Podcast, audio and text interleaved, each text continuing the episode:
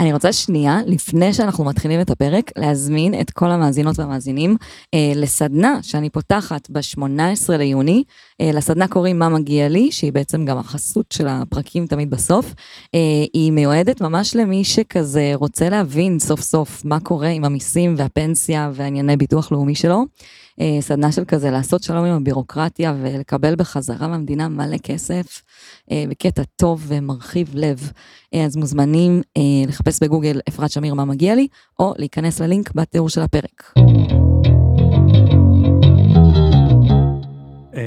להתחיל? וואי וואי וואי. איזה מוזר. יואו, זה כאילו אבא שלנו הלך. ממש, נשארנו לבד בגן. יואו, אני מרגיש שזה סוטה אפילו. זה אירוע סוטה. בוא נעשה את זה בצ'יל. בוא נוכיח לדור שאנחנו יכולים גם בלעדיו. מעולה. רגע, צריך פתיח. אתם מאזין... מה זה הציפורים? take two. disclaimer, זה לא ייעוץ ואל תתבעו אותנו, תודה. אתם מאזינים לקצה זכות. פודקאסט על כל מה שסקסי בבירוקרטיה הישראלית. עם אפרת שמיר. ותומר מאירי. אפרת, מה שלומך היום? שלומי מעולה. אנחנו פה בעצם, אה, צריך רגע לתת קונטקסט למאזינים. קונטקסט? הקונטקסט הוא שאנחנו בלי דור היום, אנחנו מרגישים כמו שני ילדים חמודים. שכחו אותי בבית כזה. ממש שכחו אותנו בבית, ואנחנו מקליטים גם בסביבה שאנחנו לא רגילים להקליט בה, והיא כוללת גם סאונד של ציפורים ברקע. נכון, וגם קצת משפחות uh, צועקות ברקע. כן, זה גם דבר שיש פה. ו... חתול. וחתול. אני בעצם הובלתי את תומר לתוך מלכודת מוות, שכחתי שהוא אלרגי לחתולים. שכחה, היה לה נוח לשכוח. והובלתי אותנו לתוך בית של חבר שאפשר להקליט אצלו, ו... אה, ויש פה חתול, אז נראה כמה זמן הפרק הזה יארך. נכון, יש מצב שהוא... מעכשיו איתך עד המוות, תומר. עד המוות. את גם, מה, את גם תמותי אם אני אמות? אני חד משמעית לא אמות. נכון, את תשגשגי. אני אשגשג ואנצל את כל הזכויות במקום, במקום השאירים שלך. כידועה שלי בציבור. בול. אגב, אני רציתי uh, רק להנכיח את זה פה ב pod, שעכשיו שיש לי צבא של טיקטוקרים מאחורי גבי, אתה לא יכול יותר להגיד לי שאני חופרת, לקטוע אותי באמצע. לא. יש, לא. לתומר יש הייטריות כבר. חבר'ה, אני בוטלתי על ידי Gen Z. היה לפני כמה פרקים שאמרתי לאפרת להסביר משהו בלי לחפור, שאני חושב שזה דווקא הגנה על האינטרסים של המאזינים, וכל הכזה ווק, כזה ג'נזי אמרו לי כזה איכס. הייתי קמה והולכת. אני ממש קיבלתי את הזעם הציבורי של ג'נזי. אין מה לעשות, ככה זה כשאתה ב... את יודעת, בעין הציבור. בעין הציבור, כן, יפה. טוב, אז על מה נדון? אה, אני רוצה קצת לומר כמה מילים על uh, סוגיה שהיא נמצאת בכותרות בשבועות האחרונים. אה, רגע, אני רוצה, אני שנייה אקטע אותך. כן. אני רוצה להגיד כמה מילים. אני בן אדם של 100, אז זה לא ייתכן שיש לי במינימום של המינימום פחות מ-100 דירוגים בפודקאסט. כמה, על כמה את עכשיו כפרה עלייך? אני לא רוצה לחשוף פה את המספרים, מי שמעניין אותו שילך להסתכל. את track ל-100? זה מה שאני שואל? במינימום זה מדרגה א', אחרי זה זה יעלה לאלף וזה, אני מבקשת מכם, אתם מקשיבים, גשו בבקשה לספוטיפיי. אם יש פחות מ-100, תוסיפו אחד. אם יש יותר ממאה, מבטאת לכם להיום. אני מצטרף לבקשה כבן אדם על ערש דווי, עקב חתול. בקשתו האחרונה של תומר. אפרת, מה את יודעת לספר לי על הכספים הקואליציוניים בתקציב המדינה 2023-2024? למה אתה אוהב להביך, אבל למה? את יודעת שאת יכולה לעשות את זה גם אליי. אני עורכת את הפרק אחר כך, אני מורידה את כל השאלות המביכות. בסדר, אני אבין את זה. בכל מקרה, כספים קואליציוניים, כן. מאוד מאוד בכותרות היום. נכון. אמ, בעשור האחרון כספים קואליציוניים שהם כספים בעצם שהממשלה, משרד האוצר, המדינה בעצם מעבירה לחברי הכנסת או לחברי הקואליציה למטרות שיקרות לליבם, כשבתכלס המנגנון הזה נועד לכזה מעין לשמן אותם ולתת להם כאילו מעין אתנן פוליטי ולאפשר להם, לתמרץ אותם להעביר את התקציב. כשבעצם האלטרנטיבה בשבילם לקבל את הכספים האלה למטרות שאותם הם רוצים לקדם, היא להכניס ממש סעיף בתוך התקציב עצמו. נכון, אבל מזה אה, משרד האוצר לפחות מאוד נרתע, והוא מאוד לא רוצה לעשות את זה, משום שאז הם יותר התחייבות תקציבית, והממשלה כאילו מחויבת גם להמשיך את זה mm-hmm. לשנים הבאות, גם מעבר לשנות התקציב האלה. הבנתי, אז זה בעצם כסף אה, של פוליטיקאים, דרך של פוליטיקאים, לקחת כסף מתוך הקופה ולקדם מטרות שחלקן גם ראויות ומהממות והן לטובת הציבור שבחר אותם. לא בדי- בקטע אינטרסנטי, בקטע של לקדם מטרות חברתיות. בדיוק, אבל יש משהו כל כך לא, לא מנהל ציבורי תקין בלתת, את יודעת, פתאום איזה שנה אחת 20 מיליון, דול, 20 מיליון שקל לפה, שנה אחת 100 מיליון שקל לשם, זה לא, גם מה, לאן הכסף הזה הולך, מה, איזה גוף ציבורי יכול לעבוד, איזה עמותה או, או מערכת חינוכית, או לא יודע, גוף, אה, אפילו בית חולים יכול לעבוד עם זה שאומרים לו, יש לך 20 מיליון שקל, אבל רק ל-2023. כן. זה, זה מאוד כזה, את יודעת, אה, חפיפניקי כזה, פולישוקי. כן, ישראל. נכון, אז כמובן בממשלה הזאת שהיא הסחטנית ביותר כנראה מבין הממשלות שהיו פה בעשרות שנים האחרונות, אז אה, כשביבי הלחיץ ביותר שהוא היה אי פעם, אה, חברי הקואליציה בעצם הצליחו להוציא ממנו 7 מיליארד שקלים בניגוד לסכום של 7 מיליארד שקלים בשנה לכספים קואליציוניים, כאילו 7 מיליארד ל-23, 7 מיליארד ל-24, בניגוד לסכומים הרגילים שאנחנו רגילים להם כספים קואליציוניים של בין חצי מיליארד שקל למקסימום מקסימום שלושה מיליארד שקלים. וואו, זה באמת מטורף. מה נכון. גודל התקציב, אתה זוכר? לדעתי זה 400 ומשהו. 490 מיליארד שקל. אה, זה משהו 490 כזה. כבר. כן, אבל עדיין, את מדברת פה על, לא יודע מה, חמישה אחוזים, כאילו, מזה... כן, לא, זה מספיק להסתכל על מה היה בשנים קודמות בשביל להבין שזה חריג. זה ממש לא חמישה אחוזים, סליחה. סליחה, סליחה, סליחה. הופה, את זה אני לא מוחקת מהעריכה. ממש לא חמישה אחוזים, אבל עדיין, גם אם זה אחוז, זה אחוז מהכסף של מדינת ישראל, כאילו, אתה צודק, וזה לא אחוז. זה אחוז וחצי. אה, נכון. לא, זה כמעט שניים. שבע מ-490. אנחנו נעשה את החישוב אחרי זה. נעדכן אתכם לכתוב בתיאור של בכל הפרק. מקרה, אני רק אגיד שלמען הסר ספק, גם רוב הכספים הקואליציוניים הולכים לעוד שימון של החרדים. כן, לעוד כספים לישיבות, לעוד אה, אה, אה, תרבות יהודית, זהות יהודית, אה, חיזוק אה, יהודה ושומרון, כל מיני מטרות מאוד סקטוריאליות. כן, זה גם מאוד מתוקשר נמצאים עכשיו, וזה גם מאוד הלך הרוח של ספציפית הממשלה ש- שעכשיו בשלטון, גם הממשלות הקודמות, כי זה החרדים תמיד בפנים, אבל... אה, נכון, אז בקיצור, גם כספים שהעברתם היא לא כל כך בצורה תקינה, וגם כמובן למטרות מאוד מאוד סקטוריאליות, חרדים, מתנחלים וכדומה.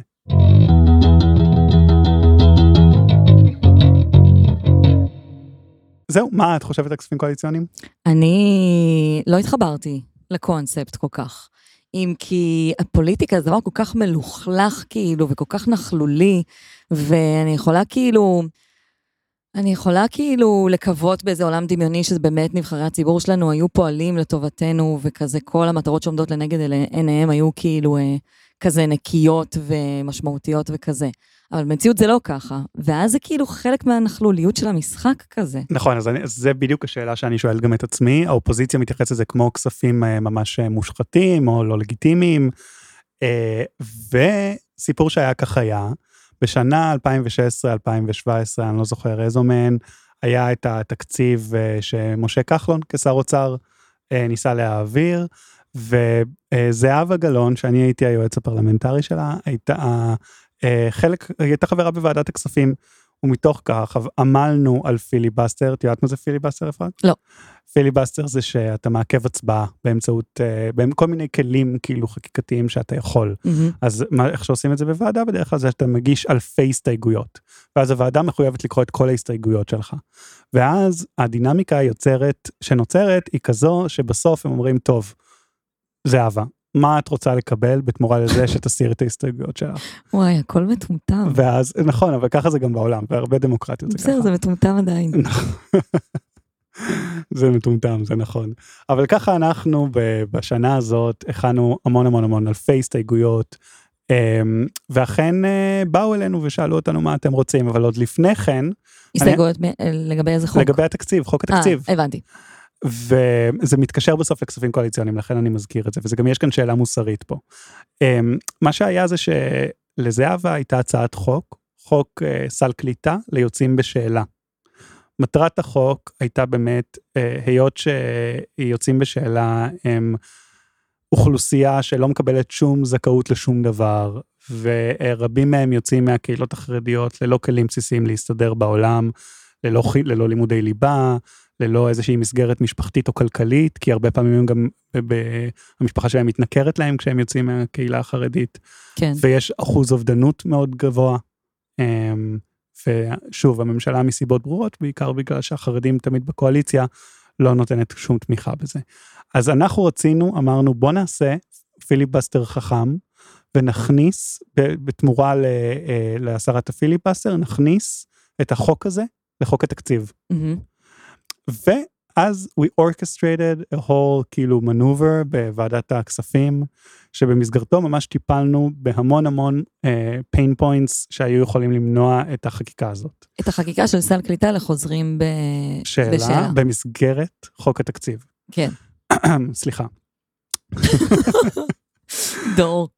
אני מדמיינת את דור בעיני רוחי, עם סכין. כן, עם קלשון, כן, לא, חושף עלינו שיניים כזה. מהחוסף שיניים מהצד. הוא הולך לערוך את הסאונד של הפרק, אז אה, צריך? להיזהר עם הליך חיים. סבבה. אל תתעצבני עליי שזה ארוך, אפרת, זה מעניין. אני לא אתעצבן, רק אני מקווה שלא תתפגר פה עם החתול.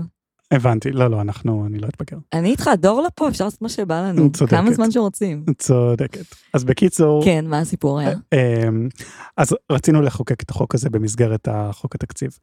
אמ, אנחנו בדבר, השלב הראשון היה להכין אלפי הסתייגויות, עשינו את זה, דן. אה, שלב שני הייתה זהבה, הייתה צריכה ללכת למשה כחלון, שר האוצר, ולסגור איתו את הדבר הזה. כי משה כחלון ידע יהיה בעד, אבל הוא כפוף גם למשמעת קואליציונית, והחרדים לא יסכימו שחקיקה כזאת תעבור, לפחות לא בפרהסיה. וכחלון אה, מאוד חיבב את זהבה ומאוד העריך אותה, ואכן היא דיברה איתו, ואכן כחלון הסכים להעביר את החקיקה הזאת. העלות התקציבית היא שולית, היא משהו כמו עשרה מיליון שקל בשנה, מהמם, להביא ליוצאים בשאלה איזשהו כן. סל קליטה שימנע מהם להתאבד. כן. אמ, וגם סגרנו את זה, זהבה סגרה את זה גם מול אה, דוד ביטן. אמ, ואני סגרתי את זה מול אה, הלשכה המשפטית של אה, ועדת הכספים, הייעוץ המשפטי. אמ, ואפילו הצלחנו לייצר הסכמה שקטה של משה גפני לחוק הזה, אוקיי, יו"ר יהדות התורה. כן. שהיה אה, שהיה, הוא היה יו"ר יו"ר ועדת... ועדת הכספים. על פניו היית אומרת, אין מצב שגפני מסכים לחוק סל קליטה כן. ליוצאים בשאלה, זה נגד כל האג'נדות שלו. אבל מה, האנשים האלה לפעמים בטעות הם גם בני אדם. וברגע שהתחייבנו לגפני שיהיה כאן איזושהי קונסטלציה במסגרתה זה לא יהיה כאילו ידוע ובפרהסיה ונעשה נח- נחוקק את זה באופן שקט כן, במסגרת אלפי סעיפים שגם ככה עוברים בחוק תקציב וחוק ההסדרים. אז, אה, אז הוא יזרום. אז הוא יזרום והוא הסכים ואז? ואז מה שעשינו זה שביקשנו שוב לא באופן ישיר אלא דרך יועצים וכן הלאה מגפני שניהל דיונים שעות ארוכות לתוך הלילה בוועדת הכספים לצאת ושמישהו יחליף אותו בראשות הוועדה כדי שהוא לא יהיה שם ברגע ש... שהוא לא יהיה שם כשזה עולה וואו. מיקי זוהר נכנס כמחליף שלו. אה, מיקי זוהר לדעתי אם אני לא טועה היה בסוד העניינים. הלשכה המשפטית שהקריאה את החקיקה הייתה כמובן בסוד העניינים היא אפילו עזרה לי להכניס את הניסוח ככה שהוא ייכנס ל... ל... שהוא ייכנס סבבה לחוק ההסדרים. והתחלנו את הקריאה הכל עבר תקין מהמם. אה, אני ו- כל כך במתח. ואז נכנס לחדר אמיר לוי ראש אגף תקציבים אמיר לוי, ראש האגף תקציבים. ואז הוא אמר מה זה אני לא מעודכן. או-אה. מה שקרה, אני אומר לך קצת את הבדיעבד שאנחנו גילינו, זה שכחלון אמר סבבה, הוא, הוא, וביטן גם היו בתקשורת, היה לזה כסף גם מוקצה כביכול. מהמם. שי באב"ד שהיה מנכ"ל משרד האוצר היה בסוד העניינים ואישר, אבל אף אחד מהם לא דיבר עם אמיר לוי ראש אגף תקציבים. ואמיר לוי גילה על זה רק בזמן שזה עלה. יואו. והפקידים שלו עדכנו אותו בזמן אמת, והוא הוא קלט את זה, והוא בא לחדר, ובאופן תמים ותקין שאל, מה זה הדבר הזה? אני לא מכיר את זה. מה זה פתאום התחייבות תקציבית לעשרה מיליון שקל קטע ליוצאים בשאלה? כן. וברגע שנוצרה קצת מהומה בוועדה, כבר לא היה אפשר להכניס את זה אנשים- מתחת את זה. לסלקורים. בדיוק, זה נאבד. יואו. ואז משה גפני חזר מיד לחדר, אני חושב שאיזשהו קליק תקשורת חרדי גם עלה, על איזה שהיה שם איזשהו משהו פישי, יואו. שכמעט עבר, וזהו. אחר כך מה שקרה זה ששי באב"ד אה, ואמיר לוי אה, הכניסו את זהבה ואותי לחדרון, יש חדרון קטן ליד ועדת הכספים, מהמם. אה, וניסו לשכנע אותנו, אמרו לנו סבבה, אבל אה, אנחנו עכשיו לא, זה לא יכול לעבור, אבל תעבירו את זה במסגרת כספים קואליציוניים. מהמם. ואז פתאום דילמה מוסרית. כי יש כאילו איזה, אנחנו תמיד צועקים כנגד המנגנון הזה, ו... ברור, זה כאילו מנגנון שנראה לנו מושחת, פרימיטיבי ונגד מינהל תקין. מצד שני, אתה יכול להעביר את הכסף כאילו לאוכלוסייה שאתה חפץ בעיקרה מאוד, אוכלוסייה... כן. זהו, דילמה קשה.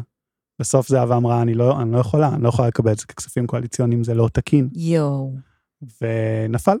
וואו, איזה סיפור. אבל הדבר הראשון, ש... כאילו, קודם כל סיפור מטורף, וגם הדבר הראשון שעולה לי לראש, כאילו, זה לא כאילו בעייתי מבחינתך עכשיו להגיד את זה, ושזה יהיה פתוח אה, לציבור להמוני המאזינים שלנו. כלפי מי זה נראה לך בעייתי? כלפי קודם גפני כל או זהבה? גפני. אה, זהבה, אני יכולה לנחש ששאלת אותה, אם זה בסדר. שאל, א' כל, גפני אני לא, אין לי תקשורת. הוא, למעשה, הוא, הוא הכיר אותי, אבל הוא לא היה ממש מתקשר אותי באופן ישיר, הוא היה אומר לי, העוזר של זהבה. פעם אחת, הוא- ככה הוא היה פונה אליך. כן, פעם אחת הוא פנה אליי, הסתכל, אמר לי, העוזר של זהבה, מה קורה? אתה נראה שמח מדי היום. הוא רצה אותי אומלל, יואו, יואו, יואו, משה גפני. יואו, זה לפנתיאון. אבל אה, משה גפני, לא, זה לא, זה רק חושף את ה... את יודעת, זה... אם רק האנשים האלה שיש בהם גם טיפה של הומניות, ובחדרים סגורים הם יכולים להתנהג כמו בני אדם, אם הם היו מעזים קצת להכניס את האנושיות הזאת לתוך הפרסונה הציבורית שלהם, כן, ולא רק את הדברים הקצת יותר אכזריים בפרסונה הציבורית שלהם, אז העולם שלנו היה קצת יותר טוב.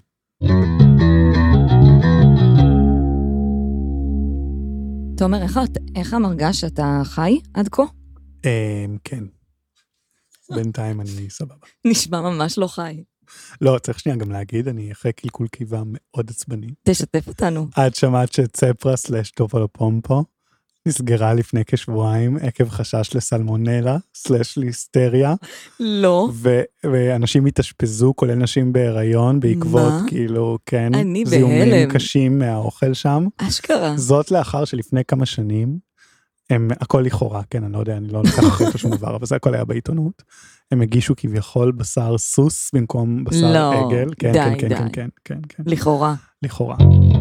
רגע, פוס משחק, תיקון בדיעבד, ביררנו את העניין ולא היה סיפור של בשר סוס, כן היה עניין של בשר חזיר במקום בשר עגל. סורי על הטיית הציבור.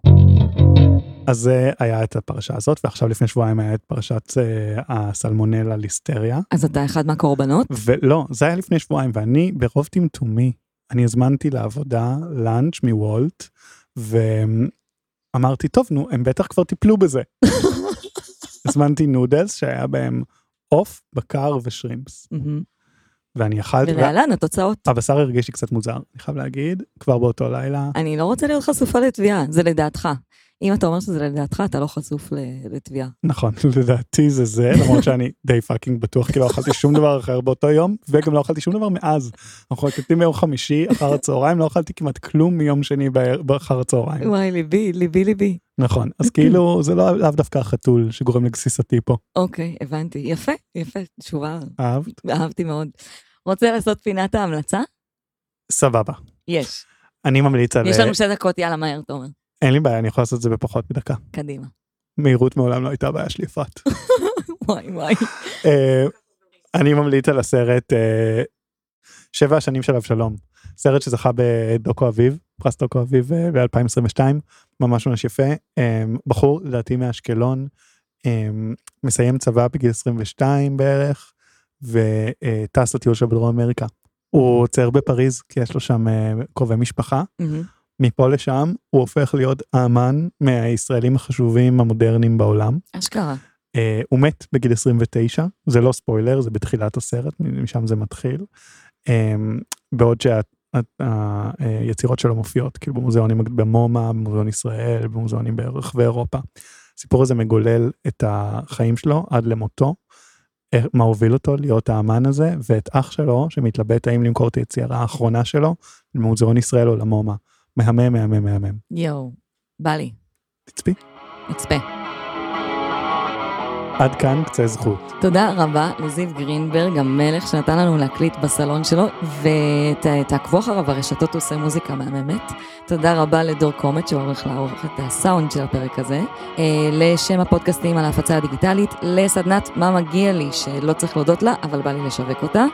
ומה עוד אמור לקרות פה? מוזיקה? יאללה.